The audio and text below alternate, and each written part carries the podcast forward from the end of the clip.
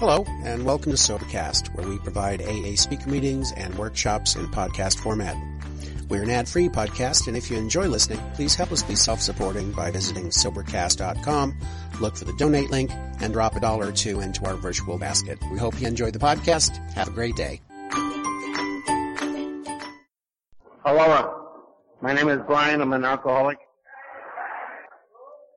And I want to thank you. I've spoken at a few conferences and and each one has its own distinct personality and the one that shows up most, not this one, is fun. You're fun people.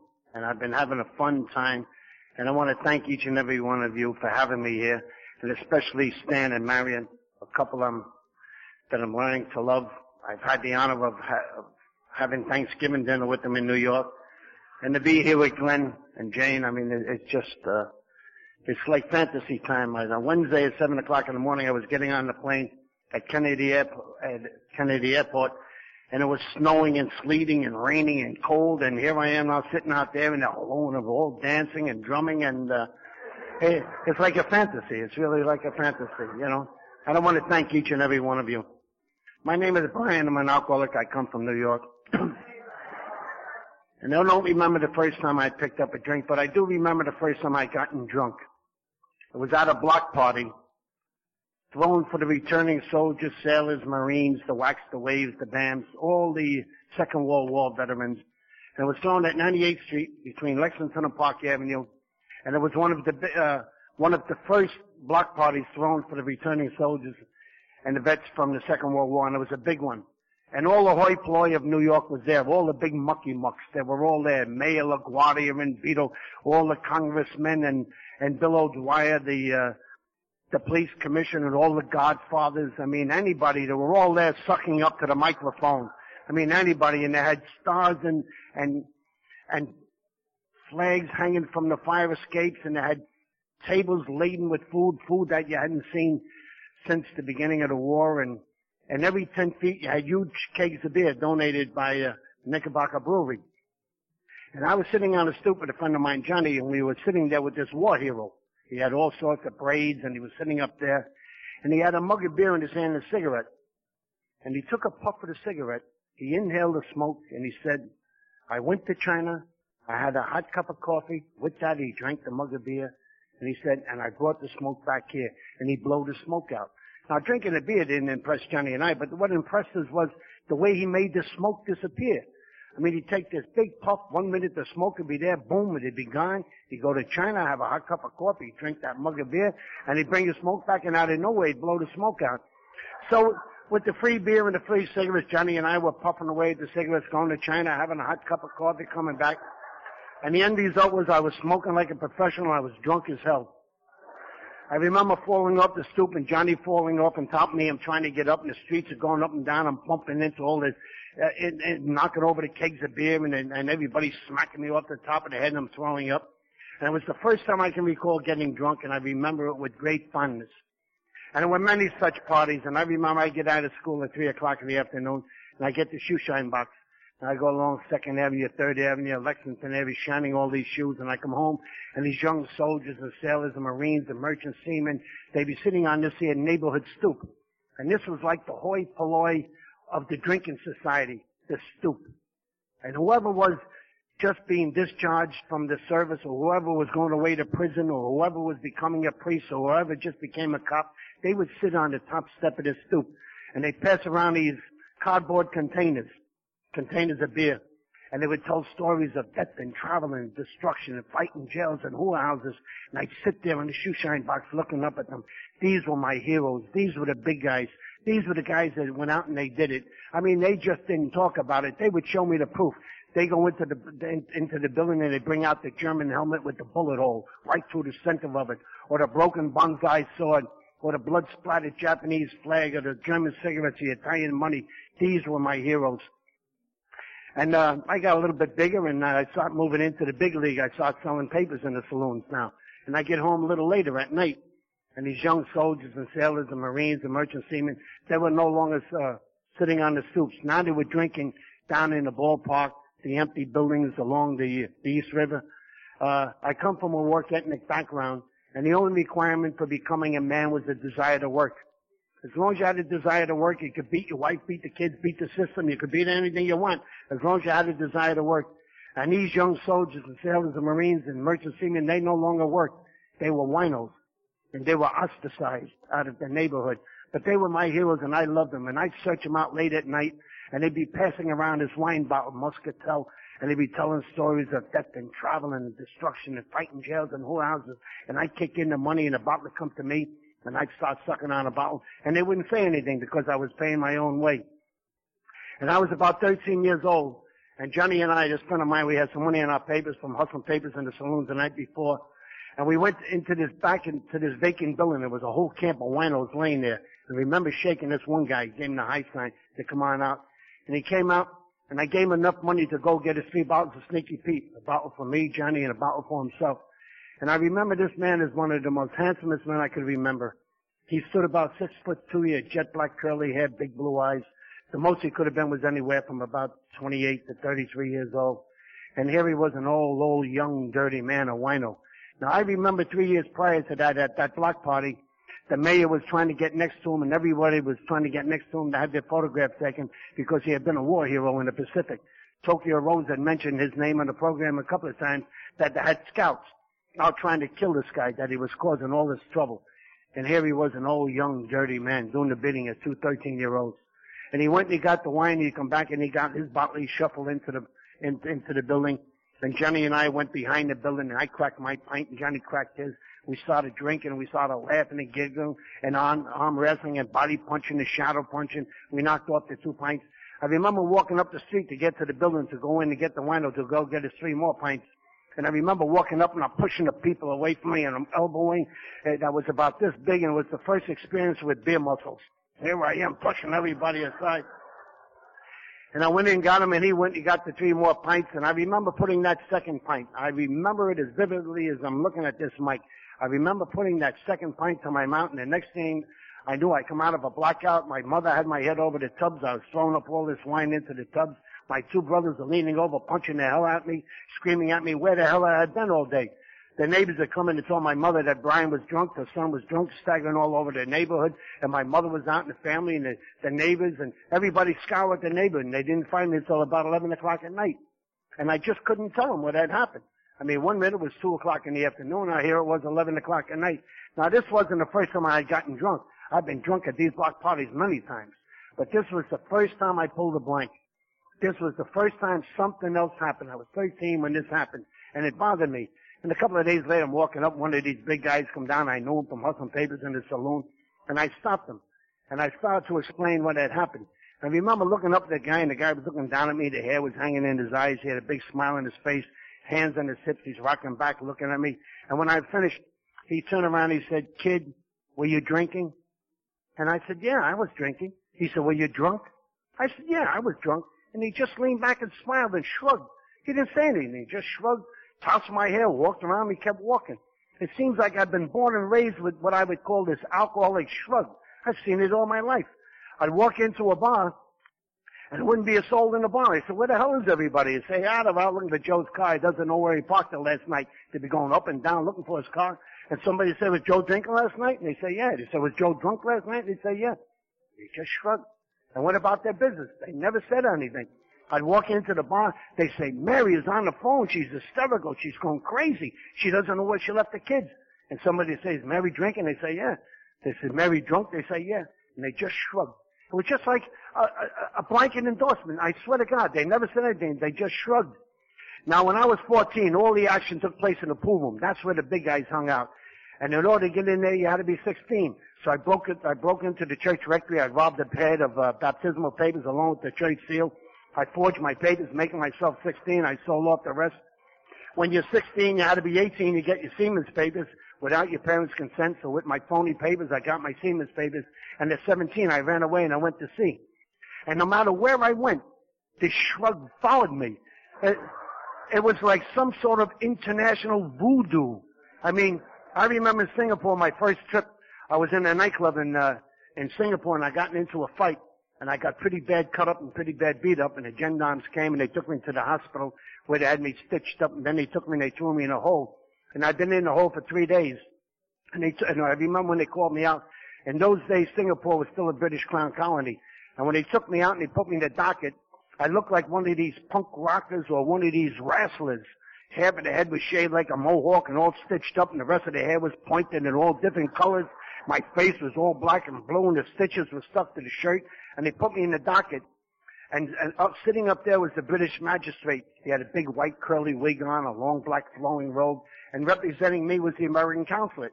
I'm standing there in the docket, and the magistrate leaned over and he said to the American consulate, he says, was the bloke drinking? And he leaned over to me, he said, were you drinking? And I leaned over him, I looked at the American consulate, eyeball to eyeball, one American to another. And I said, was I drinking? I said, of course I was drinking. You don't think I look like this sober, do you? I said, what the hell kind of an American do you think I am anyway? I said, of course I was drinking. I was drinking. They were drinking. We're all drinking. And he looked up and he said, yes, your magistrate, the bloke was drinking. And the judge went like this here. The American consul went like that. The captain went like that. I went like that. And ladies and gentlemen, that's my story in a nutshell. It was just one shrug after another. That's where alcohol took me, ladies and gentlemen. Alcohol reduced me and my life to a human shrug. They say the ship sailed for Panama last night. Was Brian aboard? I don't. Ah, the ship came back from Panama. Was Brian aboard? Did Brian go home last night? Is Brian coming out today? Does Brian have any money left? Whatever happened to that nice girl Brian was going with? Where the hell is Brian? And that's about it. About 1969, I was on a real wicked drunk. And I come out of a blackout and I had a phone in my hand and I'm weaving back and forth and I'm listening to this voice on the phone. And the guy is saying, take it easy, Brian, take it easy. Give us your address and we'll send a couple of men over to talk to you. And I couldn't quite figure out who this guy was and wanted to send a couple of men over to talk to me. So I kept throwing out a couple of words thinking maybe he'd bite and I could fill in around his sentence and figure out who he is. And he kept saying, take it easy, Brian, give us your address. We'll send a couple of men over to talk to you. I said, wait a minute. What do you mean? Who are you anyway? I said, what do you mean, Who, who the hell are you? He says, I'm so-and-so from Intergroup. Now, if you never heard the word intergroup before, you have to admit it sounds like some kind of communist word, you know? I said, intergroup? I said, what the hell are you talking about? I said, who the hell are you? He says, I'm so-and-so from Intergroup, Alcoholics Anonymous. I said, Intergroup, Alcoholics Anonymous? I said, how the hell did you get my number? He said, you just called us up. I said, I call you up. What the hell would I call you up for? He said, take it easy, Brian, take it easy. Give it your address. I said, you hold it right there, Buster. Don't you be sending anybody around here starting trouble. You want something, I'll give you a punch in the puss. That's what I'll give you. And I hung up the phone, I sat in the bed and the sweat started pouring off me. My mind kept racing back and forth in retrospect trying to figure out what in God's name did I do this time that Intergroup would be after me.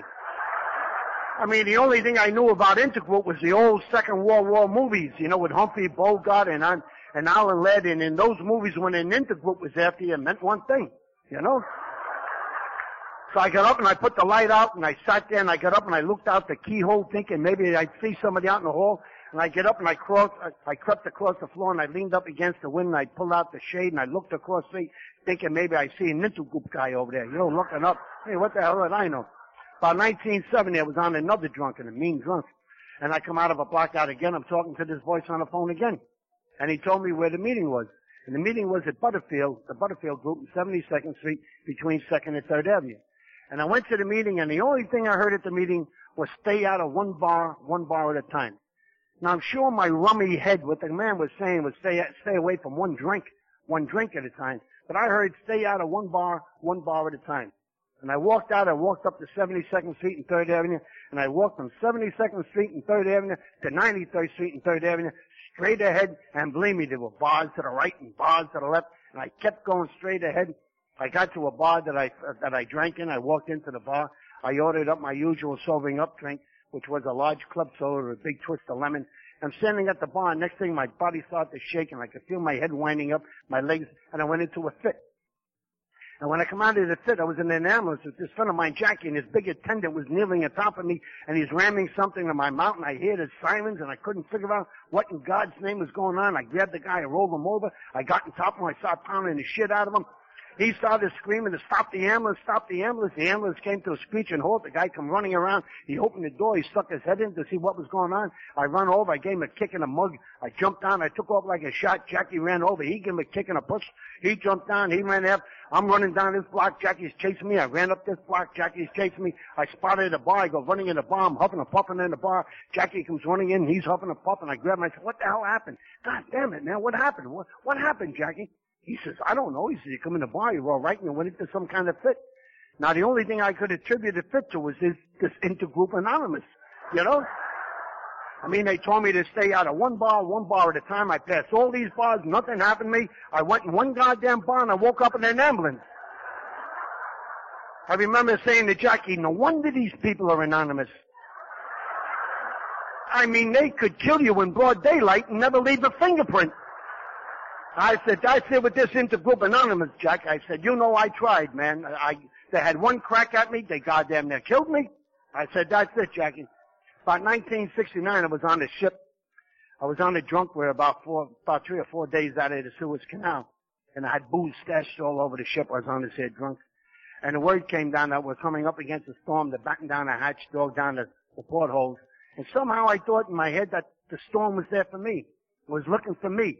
And I remember when the storm hit, it was going up and down. I said, do you want me? Okay. I got the bottle. I threw the door open. I went out on the deck. And the waves are coming. I'm laughing and throwing punches at it and peeing and kicking and spitting at it and dancing. And it's slamming me all over the place. And the end result was it broke my shoulder. They wanted to take me off in Alexandria, but in another week or so we'd be in Naples. And I figured, nah, I'll ride it out and go to Naples. And they took me off in Naples. They had me there for three days. And then they, they put me in a big body cast and I had a big bar and my arm was out like this. And I hadn't drank now, maybe, maybe about two weeks.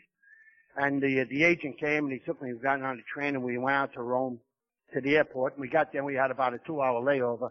And, uh, I said to the guy, to the agent, I said, you married? He says, yeah. I said, you got kids? He said, yeah. I said, look, the plane is right here. I can't miss it. Why don't you go home, spend some time with the wife and kids? I said, I'll just get a few postcards and uh, write the boys in the bar, let them know what's going on. The guy said, all right. So I got some postcards. I'm sitting at the bar, and I'm having a cappuccino, and I, I told the guy, yeah, yeah, I saw a little Fundador, a little brandy in there. So, so next time I'm drinking there, I'm on the plane, I'm drunk as hell on the plane. By the time that gangway came down in New York, I come off that plane like a drunken runaway construction boom. I'm banging into people going in there. I fell on the escalator, the bar jammed it. I mean, the, the sparks were coming out, people were falling all over me. By 1970, we're about five days out of Seattle, bound for Japan. I'm on a drunk again.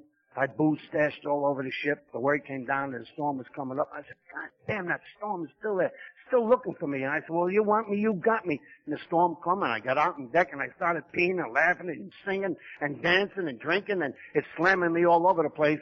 And a wave came, picked me up, slammed me up against the housing and shot at the lower part of my back. So it had me belly down until we got to Japan. They took me off. They had me in the hospital for 16 days where they operated on me. And the agent came and he picked me up and he took me out to Tokyo. And I hadn't drank now maybe three weeks, maybe a month, I forget. And uh, there was about a two-hour layover. I said to the guy, "You married?" He said, "Yeah." I said, "You got kids?" He said, "Yeah." I said, "Look, man, I'm a grown man. The plane is right there. If I can't miss it, I said, "Okay, go home, spend some time with the kids." And then I got some postcards. I'm sitting there at the bar. I'm writing it out, and I'm looking at the kettle there, and I tell the guy, hey, uh, heat up some sake. Come on, heat up a little sake there. Not too hot. I'm drinking a sake. I'm drunk as hell on the plane. I passed out. When I got up, there was a big puddle of blood all over the seat that I was in. The drain had come out. And they had me in the back where they took down my pants and they're wiping the blood off me, and I had to borrow one of those old-fashioned Kotex and pack me with the Kotex. And when the plane got to Alaska, Anchorage, they had to get my luggage out to give me a new set of clothes. I was a mess. By the time I got to New York, I'm home there a couple of days. I figured, Jesus Christ, the hell with this going to sea stuff. I mean, it seems like every time I go out there now, there's a whole school of angry Moby Dicks waiting for me. I mean, I didn't mind going to sea, but I didn't want to die over it. So I came back and I went to work in the tunnels. I'm a retired sandhog. And for those of you who don't know what a sandhog, we're the miners in New York. We're the compressed air workers. We're the ones that are working underneath the river and putting the caissons in. I went back to work and then about 19, uh, 1970, about 19, no, about 1971, I was on a real bad drunk, a real wicked drunk. And it was banging and banging at the door, banging at the door, and And I hear, open up, Brian, open up. He said, open up the door, kick it in, goddamn it, open up. It was the union delegate. I got up and I opened the door and he, I said, keep your voice down. Jeez, he's letting the whole neighborhood know what, what the hell are you doing? He come in, he said, man, this place stinks. What the hell are you doing? He went over, he opened the window, pulled up in the shade. He said, man, what the hell are you doing? There was booze on me. I was on a drunk. He said, what the hell are you doing, Brian? I said, Jesus, keep your voice down. I said, what, the, what are you making a big stink about? He said, what are you doing? Someone having a couple of drinks. He said, how long do you think you've been having this couple of drinks? And I said, oh, you know. I said, I don't know, maybe a couple of days or something. He said, you've been on this drunk six weeks, Brian. He said, I can't keep covering your job. When the hell are you coming back to work? I was the dynamiter on the job. And I said, I said, uh, what's today? He said, today's Wednesday. I said, all right, look, I'll be back to work, uh, Monday. He said, Brian, please, can I tell him you're coming back to work? I said, look, you can take book on it. I said, I'll be back Monday. And all I ever needed all my life, all around the world, to come off a drunk, usually I could bail out in about three days. All I needed was a floor, toilet, and water. And I go through the whips and the, and the runs and the, sh- and the willies, and I mean, I go through the shakes, the horrors, and usually I could bail out in about three days. And I did. And I went back to work at seven o'clock Monday morning, nine o'clock, they called for the dynamite. I, I loaded up the dynamite, went down 850 feet down to a tunnel level. We went through the compression chamber. And once you get to the other side of the compression chamber, once the dynamite enters the tunnel, all the lights and all the electricity is shut off. And they load with flashlights and headlights and air lights and it's eerie. And we went up and they started loading the dynamite and I went into a fit. And they turned around and he said, what the hell is going on? He said, is Brian, where is he? He's over there. No, no, he's over there. Watch out, you're standing on him. And I'm flopping, I'm pulling out the dynamite, I'm all flopping around. And they called out and they called for the, uh, for an ambulance and they heard that it was dynamite. And at that time there was a lot of dynamite being stolen off the construction jobs. There was a lot of bombing going on in New York. And the, they called the bomb squad, the bomb squad called the mayor, I mean, and by the time I got out, they were taking me up, they had binoculars on me, baseball bats, guns, flak jackets, the mayor's looking at, they're, they're protecting the mayor. I come up, they thought they had this mad bomber. I come out, I had peed my pants, I'm shaking, I'm white as hell, the mayor starts blowing his top that they're wasting his time with this drunken fool. And they were, and I was in a lot of trouble. They claimed I was an epileptic, that I had an epileptic fit. And if you're an epileptic, they won't allow you to work in the tunnels for fear that maybe I could have set the charge off, or if I'm running a motor, maybe a runaway motor, or kick a scaffold out. So they wouldn't let me go back to work until I went to Lenox Hill Hospital for a whole series of uh, epilepsy tests, which I did. And uh, after I had all the tests, a couple of days later, I'm sitting outside the neurosurgeon's office. He stuck his head out. He said, Mr. Mines, I said, hey. He gave me the high sign. As I walked into his office, right before I walked in, I stopped and I took a big deep breath and I walked in and he's sitting there and he got the charts and the, the, the graphs and everything is there. He said, well, everything here looks pretty negative. And I heard the word negative and I let my breath out just a little bit. I said, what do you mean negative? He said, well, uh, things here, things here look pretty good. I let my breath out just a little bit more. I said, you mean to say I'm not an epileptic? He said, no, you're not an epileptic, you're an alcoholic. I said, yeah, yeah, yeah, yeah. I said, I'm not an epileptic though, right? He said, no, you're an alcoholic. I said, then I didn't have an, uh, uh, an epileptic fit in the tunnel, right? He said, no, you had an alcoholic seizure. I said, oh, thank God. I leaned over, I grabbed him, I started hugging him. I mean, I couldn't care less about being an alcoholic. What the hell do I care about being an alcoholic? As far as I was concerned, any man worth his salt was an alcoholic. You see, the key was I wasn't an epileptic. They're the goddamn people that get you fired. So I had him put it in writing and went back. I saw the safe of the engineer. I threw it on his desk. I said, here, I'm an alky, not an epi. Here it is. Alcoholic, right here.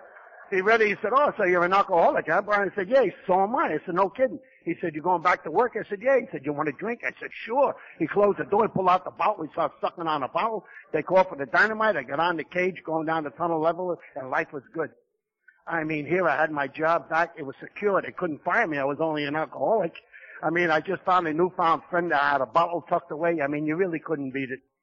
And, uh, there was a friend of mine, Joe. Joe and I were born and raised together, went to sea together, and now we're working the tunnels together. He had been sober in AA for seven years. And he heard about the trouble I was in. And he come up to the house and he said, look, Brian, why don't you try to come to a couple of AA meetings with me? Now he had been 12-stepping me all along since he had come into AA and I agreed to go. And the only reason I agreed to go is because I just couldn't seem to get a whole a, a handle on these convulsions. I was convulsing in the street and subway platforms. Now I was on a job and I was getting in trouble. And I agreed to go. And at the second meeting, I heard the speaker guarantee that if you don't pick up the first drink, you can't get drunk. He guaranteed that it's impossible to get drunk if you don't pick up the first drink. And afterward, a couple of blocks away, Joe and I went into a restaurant for coffee, and all the AA people come in, they start filling up the restaurant. I leaned over to him, I said, Joe, how long you been in AA, Joe? Joe said, seven years. I said, Joe, just between you and I, we're buddies since we were children. I said, did you understand that guy back there when he guaranteed it's impossible to get drunk if you don't pick up the first drink? Did you understand him, Joe? Joe says, yeah, sure, I understood him. I said, Joe, please, please. Deep down in the caverns of your bowels, Joe, did you really understand what the man said? That it's impossible to get drunk if you don't pick up the first drink? Joe says, yeah, I understand. What are you trying to say? I said, what I'm trying to say, Joe, is, well, you're being bullshitted. You're throwing good money in the basket full of happy horse shit. Of course you can't get drunk if you don't pick up the first drink. Joe, that's like me guaranteeing you that you won't get run over by a train if you don't leave the house. It's all happy horse shit, Joe. What's wrong with you? He said, look, please, Brian, please, take the meeting book. Try 90 days, 90 meetings. I said, Joe, I pushed it back. I said, Joe, Joe, please. Maybe you don't mind sitting there, Joe, humped over in the front row, squinting up at the speaker, slurping your lips for sobriety like you're some kind of AA Quasimodo. I said, Joe, that isn't my idea. Whatever happened to your dignity, Joe? Whatever happened to your pride? He pushed the meeting book back and I pushed it back and I said, Joe, I'm your buddy. Mark my words, Joe. You keep hanging around with those people and you're going to be here for another seven years. I'm telling you, Joe. Just then the bell would start ringing from the church. And I broke out laughing. I said, Joe, you better get back there. Somebody got you a job. That was in the early fall of 71. And I went through all the holidays. I went through all the holidays, never picked up a drink, was wheeling and dealing with the women in the bar. Everything was still going, you know, making big money. And I live in 86th Street between 2nd and 1st Avenue. And that's where the St. Patrick's Day parade breaks up. That's where I'm born and raised. I know everybody. And everybody from all over New York and the state and that, they all come in and we have a big reunion there. And my nieces came in and I remember walking up, my niece had one arm and my niece had the other arm and had a camel hair coat and a big green tie and a Russian, a Russian Cossack hat on with sprigs of shamrocks. And I'm walking up and everybody's waving to me and they slap me on the back and taking photographs. And I hadn't drank now, you know, since the fall, maybe four months. And I got up and they're passing a bottle around and the bottle came to me and I pulled the plug and I took a swig. And this time I was in the grip of the grape for two weeks. For two weeks, the, the fears were so great that I never left the apartment. I had the doors locked, the windows locked, the shades drawn, the phone off the hook. The only phone call I made was to the liquor store across the street in the morning, had the booze delivered. And only an alcoholic would understand I loved it. I was totally isolated for two weeks. I loved it. The only friends and enemies I had was the furniture. I would stand in the middle of the room with my head up, my shoulders squared away, the wind gently tousling my hair, my eyes squinting with mirth, searching out the horizon for today's challenge, my nostrils flaring with excitement, my teeth bared with lust, my chest slowly heaving, my hands opening and closing slowly with anticipation. I would stand there truly a man amongst men. All things to women. Jackie Onassis would be kneeling on the ground with her arms around my knee saying, I love you, Brian, I love you. Please take the money, take the money. And I throw my head back and laugh and say, money? You can't buy a man like me with money. And I pick her up and I open the door and I throw her out.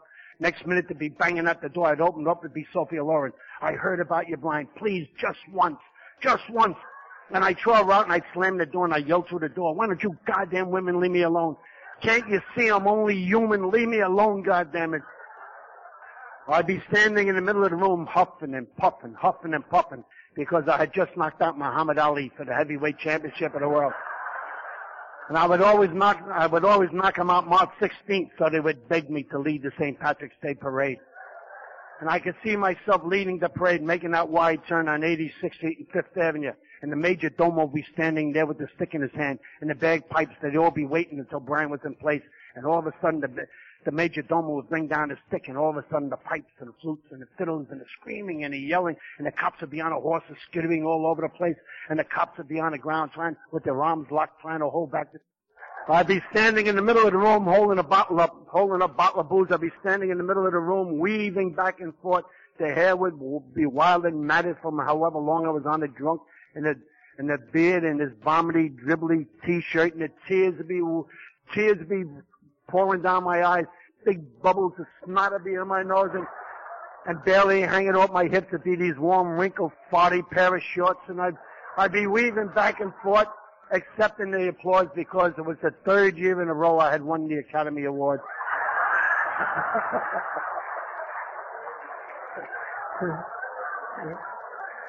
well, anyway, April Fool's Day, 1972, Intergroup finally came and got me. and they carted me off to a detox. And I was there, and I don't ever want to forget. I remember they were taking me down the uh, the alcoholic section, and the nurse uh, nurse had one arm, and my brother-in-law had a, had the other arm, and the hair was wild and matted from that two-week growth, that uh, from that two-week drunk and a two-week growth and that vomity, dribbly t-shirt, everything I drank and puked was all over the shirt, and uh, these pea-stained pair of flans with the pants with the fly broken, half open, half closed, so I never needed a belt. I just pulled them off, kicked them in the corner, pull them off, pull them on. And naturally, those warm, wrinkled, faithful, party pair of shorts. I mean, they went with me. They stuck with me from the first drink. I mean, from the beginning of the drunk to the end. If I fell in the street, they fell in the street. If I got locked up for the weekend, they were locked up for the weekend. And mark my words, ladies and gentlemen, one day shorts like those will be holding their own meetings, believe me. And God knows they deserve them. And I remember they were taking me down, and as you got closer to the nurses section, what opposite was the men's lounge. And through the corner of my eye, I could see this guy stepping out. And he saw the three of us coming down. He stepped in. I could hear him say, "Hey guys, come out and look at this guy, a real wolf man. Take a look at this guy." And they come out and they went, "Oh!" And they're all laughing. They say, "Don't touch him, nurse. You get lockjaw." And they're all laughing. Your fingers are right off one day at a time, and they're all laughing. And I remember this one guy saying, "Nah, he's not real. He's an April Fool's Day. They're just trying to scare us. That guy's not real." And they're all laughing. Now this is the first time in my life, ladies and gentlemen, that a man or a woman ever laughed at me, and I couldn't do anything about it. I remember I was standing there and this voice, this, this soul sickening voice that had tortured me all my life, kept digging into me and saying, look at them laughing at you. You've been nothing but a goddamn disgrace all your life. No matter where you sailed, you left the North Slick a mile wide. For once in your life, why don't you be a man? For once in your life, try to do something right. Get your head up. Don't let them laugh at you. Get your head up. And I kept trying to get my head up. I remember sucking wind in my, in my lungs, just trying to raise so I could look at these guys in, right in the face but I just couldn't get my head up. It seems like somebody used a machete and cut up all my neck muscles and my back muscles. I just couldn't get my head up. And if there's one thing at that moment I wish I could have done, and that was to grab myself by the head of the hair, yank my face up, and spit right into it. That's how I felt about myself. It was the second day over my 38th birthday, and I was physically bankrupt, mentally bankrupt, spiritually bankrupt, financially bankrupt, and sexually bankrupt. I see now sobriety that I've been slipping in and out of intimacy since I was about 28 years. And it was tough sex- sexually faking it over the years. I was a sandhog and a seaman and a bartender, and I'd be working the bar, and the guys would be talking about the girls. And this guy here, he took the girl home last night, and he made love two or three times. And the guy over there, he took the girl home. He made love two or three times, and the guy over there, he took the girl home, and he made love two or three times. Well, I see now in sobriety that if these guys are taking these girls home, making love two or three times a night, one thing is for sure, they didn't drink what I was drinking, that's for sure. You don't drink that stuff and go home make love two or three times. You go home fall out of the bed two or three times. I know for a fact the closest they're going to get to sex that night is when they pee-pee two or three times. I don't want to belabor this sex thing, but the only reason I bring it up and, and, and throw it out there is because maybe, maybe there's some guy that kind of knows what I'm talking about. As for the women, they know what I'm talking about. And they suggested 90 days, 90 meetings. I got out five days later. They suggested 90 days, 90 meetings. Get a meeting book, get up front, get a sponsor. And I came out and I had my boy Joe. He was my sponsor. And I sat up front. And right after the meeting, I buttonhole one of the old timers. I get him on the side. I say, look, I, I want to ask you something. I said, just between you and I. I said, where did you get this idea of 90 days, 90 meetings? Where did you get the concept of 90 days, 90 meetings? And none of the old timers knew. Not only didn't they know, but they couldn't care less. They said, look, Brian, that's no fast, hard AA rule. That's just give yourself a time to get a little the rum out of your brain. You know. But I said, no, no, where did you get 90 days, 90 meetings? It was important to me. because I didn't want to make the same mistake twice. I remember when I was a kid in school, I was always being beaten and punished and kept after school over these mystical, esoteric numbers. I remember there was the 12 apostles, the 10 commandments, and the 12 lost tribes of Israel, and the seven deadly sins, and the eight wonders of the ancient world, and the nine planets, and the seven seas, and the four winds. And Moses was on the desert for 40 years, and Columbus was on the Atlantic for 40 days, 40 nights, and now me, 90 days, 90 meetings. But it didn't take me long to figure it out, and I finally came to the conclusion that you have to be here 90 days, 90 meetings, just to understand what the hell they're talking about. Because there's a very sophisticated way of speaking at these meetings. The topic would be, you see, when you made a decision not to make a decision, you made a decision. They go, oh my God, oh my God, what a topic, what a topic. You see, it is in not taking the action that you always take an action. Oh my God, circuit speaker, circuit speaker. The one that always got me was, you see, you can't keep it unless you give it away. In fact, you have to give it away to keep it. And the more you give, the more you get. And I lean over and I say to Joe, Joe, what the hell are they giving away? They don't work. They're all unemployed, all on welfare. Joe, even some of them are in alimony. Can't you see, Joe? And Joe would say, see what? I said, can't you see we're being bullshitted, man? We're throwing good money in a basket full of happy horses. He said, my God, are you still in that kick? And he'd get his coffee and he'd move and I'd see him go there, sit somewhere else. And I'd say to myself, go ahead, run. Run, you stinking AAS kisser. I mean, it seems that that's all they do around here. Stay away from a drink, come to meetings, and run around kissing ass. But I said, let me tell you, Joe, kissing ass isn't one of my games. It'd be a cold wind blowing through hell today to get a man like me to bend over and kiss ass, I'll tell you that. And I remember, it seems I, I, I remember looking at the women. I turn around, I would look at the women, and God almighty, it would break my heart looking at the women. I mean, all, all different ages, and it just broke my heart. It seems like their whole life was over that now their whole life revolved around needle pointing. I mean, every now and then I hear from the back of the room, I hear this big burst of wooing and eyeing, and I knew they just discovered a new floral pattern. And in my mind's eye, I could see them purl one, drop two, identify. Purl one, drop two, and they just purl and drop and keep going on until the menopause, and then on till death. I remember the saying to Joe, Joe, it's not fair. Look at them, Joe. It's not fair. I said, you know, look at them. They, you can just look at them, Joe, and see that they never did anything. And they never will do anything now, Joe. Their sponsors will see to that. and it seems like the first 90 days I kept running into the same cluster of speakers, and it seems like the speakers, they all had a little gimmick that they were selling. And I would sit there and I nicknamed the speakers, you know, like Easy Does It Stand, one day at a time, Marion. First things first, Glenn. Easy does it, Jane. I had all these nicknames, and they introduced the speaker, and his name was Charlie. And Charlie got up there and he said, I picked up a drink, I fell down a flight of stairs, and I surrendered. I sat there stunned. He picked up a drink, fell down a flight of stairs, and surrendered. I mean, I fell off gangways, bar stools, garbage, and never in a million years would I ever tell a shit story like that in public. I mean, he told that story right in front of the girls. I immediately nicknamed him Staircase Charlie. About a week later, they introduced Charlie again. I said, oh, there's Staircase. And I got up and I sat down and I, I, I zeroed in on every word he had to say because it was important to me to find out what kind of a staircase it was that made him surrender. Now maybe he's going to say he picked up a drink and he fell down a four-story spiral staircase. Well, you got to go along with that, you know. Or maybe he said he picked up a drink and he fell five stories between the banisters. Well, you got to go along with that one. But there was some the way that Charlie looked and the way he dressed and the way he talked. I knew, I knew in my heart that this guy was strictly a two-step foyer job, you know. And he went into his story and he said, I picked up a drink, I fell down a flight of stairs, and I surrendered. And they all started to applaud and hug him, kiss him, get his autograph, invite him to parties.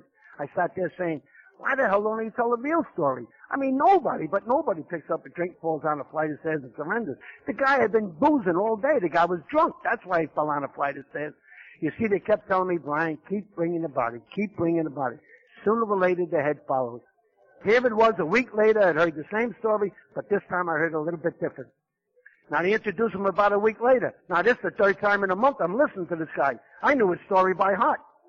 And I'm sitting there, and as he got close to picking up that first drink, I felt my stomach tighten up.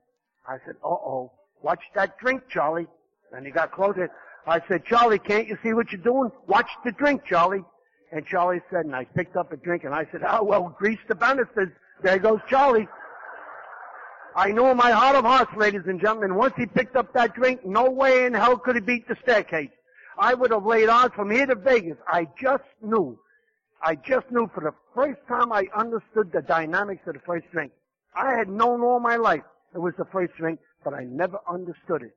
It was like under, I knew I was an alcoholic, but I never understood it. And I understood that this guy had absolutely nothing going for him. He didn't get a sponsor, never got to meetings. I mean, he pooped the whole thing. He had no defense against the first drink. And I saw it, and I understood it. And things started to change. I kept coming to meetings, I got to know people, and I stayed away from the closed meetings and step meetings because of the concept of God. I walked away from the religion that I was raised in at 14 and nobody, especially you, was about to start ramming God down my throat. But I happened to be at a meeting when I went into the concept of God. And one said it was this, and another said it was this. And I remember this young man raising his hand saying the way he had heard God was G-O-D, good orderly direction. Speaking only for myself, ladies and gentlemen. When I heard that good orderly direction, it seems like my chest split open and centuries of venom and stink poured out. Here now was a God that I could understand, good orderly direction. As far as I was concerned, that's what it was supposed to have been all along. But from where I came from, the way I'd heard it, I couldn't buy it. But this I could. And I remember sitting back sort of relaxed and looking at the speaker. And behind the speaker it had the slogans. And it said, first things first, keep it simple, let go and let God. And the way I read it was first things first, keep it simple, let go and let good orderly direction. And I literally turned my will and my life over to care of good orderly direction as I understood it, which was you. AA. And the only thing you were asking me, and the only thing I wanted from you, was to stay away from a drink. And the only thing you were asking me was to try to stay away from a drink, Brian. Try to do the best you can. Try to get to a job try to get to a meeting. And everything, everything became good orderly direction in my life. I go up to the job, I see the guys fighting in a, in a hog house, all gassed up, getting fired. I walk down the street, I see some guy puking in the street, urinating up against the wall. I walk by a saloon, I see a guy sitting there vacantly staring out, vacantly staring at the light passing him by. I see some young old dirty man panhandling on the corner trying to get enough for a drink. And I say to myself, there, but for the grace of good the direction goes I and only for myself, ladies and gentlemen, it made all the sense in the world. It made sense to me because I no longer did any of those things because I trusted in you. And the only thing you asked me was to try to stay away from a drink, try to do the best you can, try to get to a meeting. And everything became good all the direction. Everything. And I was about a year sober when I was still working with the dynamite in Van Cortlandt Park, working for the midnight. And I get up around 11 o'clock in the morning and I usually have breakfast and right across the street from where I'd had the breakfast, there was a nightclub called Bonnie Google's, and they had a park bench outside of it.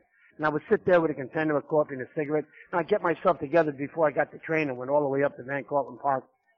And this particular day, I'm sitting there and having a container of coffee and smoking a cigarette, and up the street comes this little girl with her mother. She looked like a little Shirley Temple, a little ringlets, a little dress and dimpled knees, and big lollipop, and she spotted me. And she come running up and she leaped right up in my lap. And she's there giggling and laughing and she's pushing a lollipop. And I got the cigarette and the coffee and looking at this kid and the mother come up. The mother says she wants you to lick a lollipop. So I took the lollipop, I put it in my mouth, I rolled my eyes, I made a big fuss about it. The girl was looking at it. I gave her back the lollipop. She pumped it in her mouth. She jumped off. She started skipping up the street. The mother looked at me. I looked at the mother. She nodded. I nodded. They start walking up the street. And as I watched two of them walk away, all of a sudden this tremendous feeling of love overcame me this tremendous feeling. It, it, it, it nearly picked me up off, off the bench. And I couldn't quite figure out what it was. And I said, this is good orderly direction. Because everything was good orderly direction since I heard it. I said, this is good orderly direction. And I heard myself say to myself, nah, Brian, this is not good orderly direction. This is the God they've been talking about. This is the God of the rooms. This is the God of sobriety. this is God. And I couldn't believe it. I just couldn't believe it. I sat there. I mean, God. And here I am with a cup of coffee in one hand, a cigarette in the other, the taste of a child's lollipop, and God. And I was just overwhelmed and I said, God, God bless you, God. Like I went over his head to his boss or something. I mean, what the, you know, what the, what, I'm just waiting to go to work. What the hell do I know, you know? And I was four years sober. I was four years sober and I got a call from San Francisco in 1976 that they were taking a bicentennial ship out of Maine, and they were going to crew her up with a East Coast crew. And would I like to be part of the crew? Now I hadn't sailed since they flew me home from uh, Tokyo that time. And, uh, I said, yes, I'd like to go. And they said, all right, go get the shots. The inoculation will be flying the crew up in about two weeks.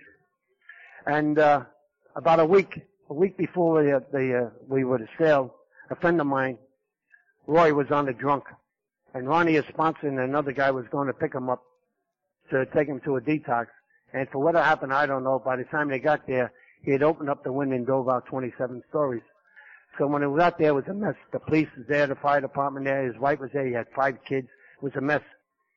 His, uh, uh, his mother was Jewish and his, uh, and the father was Catholic, was half Irish and, uh, uh, Catholic and the other half was Jewish and they, uh, they cremated him and, uh, the mother flew in from San Francisco and at the memorial service there was a lot of finger pointings and, and a lot of, uh, recriminations and, uh, and, uh, they didn't know what to do. with fighting over the ashes. Now Roy had gone to sea when he was a kid. And I got together with a sponsor and we got the mother and we got the, uh, the wife and we sat them down. And uh, we explained I'll be leaving in about a week and why not give me the ashes and I'll bury them at sea. And that was about the only thing they agreed to do. And I remember Roy went and got, Ronnie went and got the ashes and he met me, he gave me the ashes and about a week later I flew up to uh, Bath, Maine and the captain had been notified that we'll have a burial at sea. And then we're on our way to Panama. And, uh, the captain said, well, you know, Brian, uh, when do you want to have this? I said, well, you know, anytime you want. He said, well, you do have the death certificate, right? I said, no, I don't have a death certificate.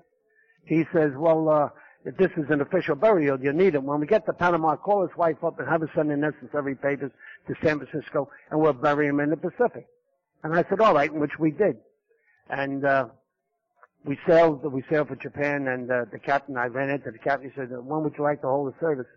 And I said, Captain, if it's at all possible, I would like to bury him on the international dateline. And he said, all right, when we get to the international dateline, we'll have the service. And It was important to me. It was important to me to have him buried on the international dateline because as far as I'm concerned, the one true internationalist is the alcoholic. I mean, we go back to the very beginning, before, before recorded history. Ever since the beginning, we've been around. I mean, we're as old as fermentation. That's how old we are. You know, we go back. First it was the Iceman and then the Neanderthal man and all along us the drunken man. We've been there since the beginning. And that day came and I remember, uh, all the crew came out and the passengers came out and, and I can remember it. It was a gorgeous night. God, uh, the sunset that night, uh, I mean, it, it's the kind of sunset that you that you would want to go down with. It was just beautiful, and the sea was like glass, and all the passengers came out and they had the plank, the two cadets holding it, and had the flag. And before I left San Francisco, I bought five uh, long stem roses, red ones, for the uh, five kids, and a yellow one for the wife, and I stapled it together in that plastic Serenity card prayer we had. So I sort of made a wreath out of it, and the captain had agreed to uh, to end the service with the Our Father. And I remember they had it and they dumped it over and we all said the Our Father and you could feel the ship picking up speed and the black smoke coming out and the three toots from the, the ship's whistle saluting the departed seaman. And I remember watching the roses being sucked into the wake. And I walked into the, to the back of the ship and there was the, the flowers twisting and turning in a wake. And I was looking at it and I, and looking at the sunset and all that's taking place and I just couldn't believe it. I don't know what went through Roy's head when he was drunk and frightened and he dove out that window. But here he was on the international dateline being buried with dignity. Being buried with AA dignity. Ladies and gentlemen, that's what we bring into each other's lives. We bring dignity. They say the eyes are the windows of the soul. What the newcomer really sees is the hope in our eyes. But what they don't see in that outstretched hand is the dignity. The dignity that we pass to one another.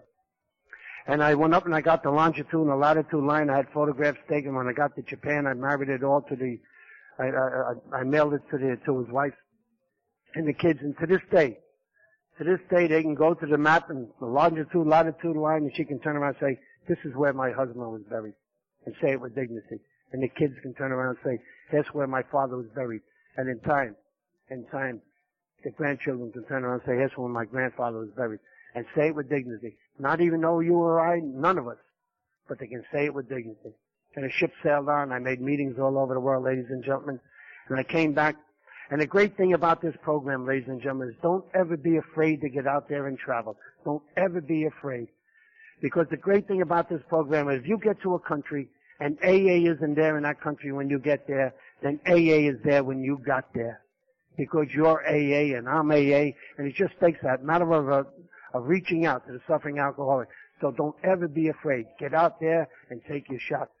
And I came back and with the help of people in the program, in 1982 I graduated from Fordham University with a degree in fine art. I retired from the tunnels in 87. I just retired from another, from another. And, uh, I did a lot of things in my life, ladies and gentlemen. A lot of things drunk and a lot of things sober. There's a lot of things I'm proud of and a lot of things I'm ashamed of. And the interesting thing is the one thing that I'm the most proudest of is the one thing that I was the deepest ashamed of. And that was the fact that I couldn't drive a car. I'm not talking about not the ability. I mean, I, I run machinery and that, but whatever it is with a car, I'm talking phobia. I'm talking phobic. I just couldn't. I was ashamed all those years of not being able to drive a car. And I was uh, sitting on my house one day and to the door and it was a young lady I'd been running around with. She came in and she threw a license on the, on the, on the table. And she said, come on, put your shirt on. She said, I'm going to register you in uh, driving school. I said, oh, let's not get into this now, please.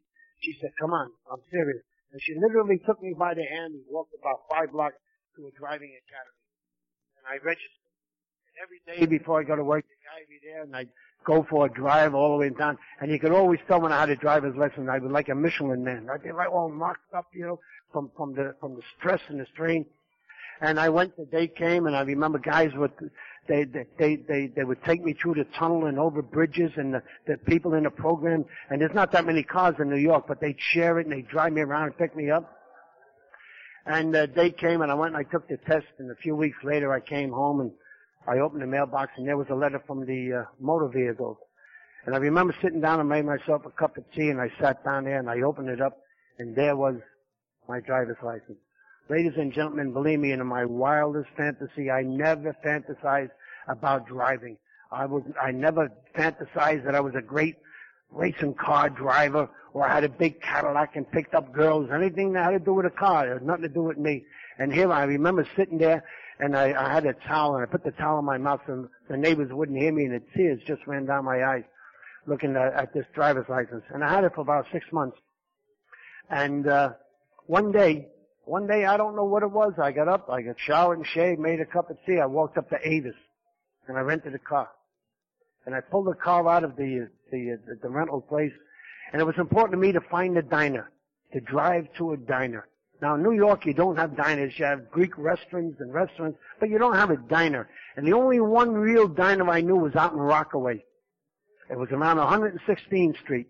And the, I knew if I went across the bridge and I went on Queens Boulevard, then I turned right at Northern Boulevard, it'd take me right into Rockaway. And I remember going over the bridge and I'm driving the car and the trucks are coming by and they're going, move over you dumb bastard, beep beep, and I'm holding this car there and I'm calling, and I made it over and finally I found the diner and I pulled in the car and I got out and I was wringing wet. The, the water was just pouring off me, pouring out of my shoes. There was about three steps to get up.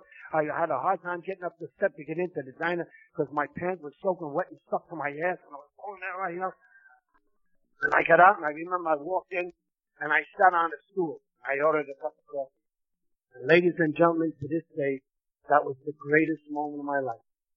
That was the peak moment of my life. Sitting there, drinking that. I mean, they say everybody has 15 minutes of fame. Well, I had three cups of coffee. Let me tell you, I was never so proud of myself as I was sitting there. And I got up, and I got the car, and I was back in the car lot. You know how that voice, that voice is still there with me. The voice is digging me.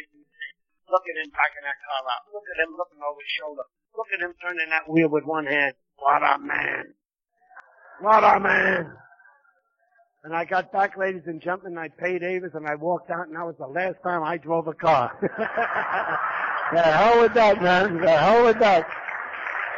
I got my boy Cadillac Joe Puglisi in New York. He's the best AA wheelman in, in New York. And man, he gets me to where I have to go. And thank God for Marilyn. She got me here safe and sound and Stan and Marion more than likely to get me back to the airport tomorrow. And, uh, but I have, I have the license. I mean, New York says I'm one of their best in case uh, I have to pull out a car. But I just, I don't bother with it. And ladies and gentlemen, here I am now. I'm retired. I'm a college graduate. I got a college degree. I got a driver's license. And I wish I could stand here tonight and tell you I finally know what I want to be when I grow up. I wish I could tell you here I am fully potentiating. I'm really hitting the mark. But the fact is, ladies and gentlemen, I still don't know. I still don't know what I want to be when I grow up. In fact, I still don't even know who I am. And I found out in these rooms that it's really not that important to know who you are. What is important is to recognize what you are not. I'm not that young man the FBI took off from Mobile, Alabama in handcuffs and stood trial for near beating a man to death. I'm not that man the FBI took off in New York in handcuffs and stood trial on charges of mutiny. I'm not that man dragging a woman out of a, uh, out of the cab by the hair of the head, dragging her back into a bar because I hadn't finished drinking yet. I'm not that man sitting there vacantly staring out, vacantly staring out at life, or that old young dirty man on the corner be, hustling some change trying to get into the bar. Thank God I'm not that dirty stink that was taken into that detox. Thanks to you, ladies and gentlemen, I am not a lot of things today. I am not a lot of things thanks to you and this magnificent program. And somehow, by seeing the many things that I am not, somehow I begin to see the many things that I am. And on those rare occasions when I do have the courage and wisdom to take a long, hard look, I see the many things I can yet become. If I continue to adhere to the simple program, if I continue staying away from a drink, if I continue practicing these principles in all my affairs. I was in San Francisco, ladies and gentlemen. I'm going to give you a gift that was passed on to me. I'm going to give you a spiritual experience. When I'm finished telling you what this lady said, you'll feel a rush of gratitude hit. You'll feel air pumped right out of your mouth.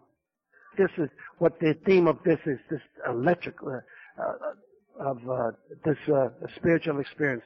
I was in San Francisco in 1976 when I was on that bicentennial ship, and it was Christmas. And I was looking for a meeting. And it was out by the mission there somewhere.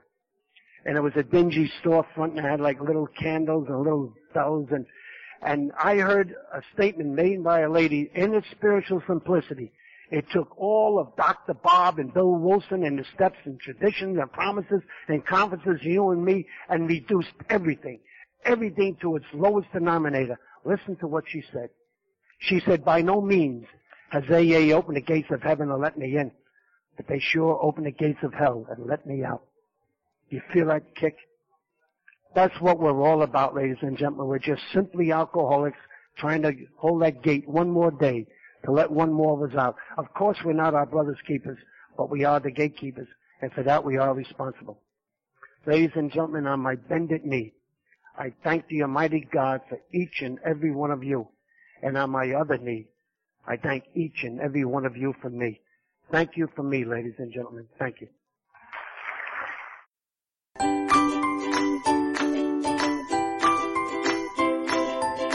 Thanks for listening. I hope you enjoyed the podcast. Sobercast is ad-free, and we'd like your help in order to keep it that way. So if you'd like to help us be self-supporting by pledging a dollar to a month, visit Sobercast.com and look for the donate links. Thank you very much.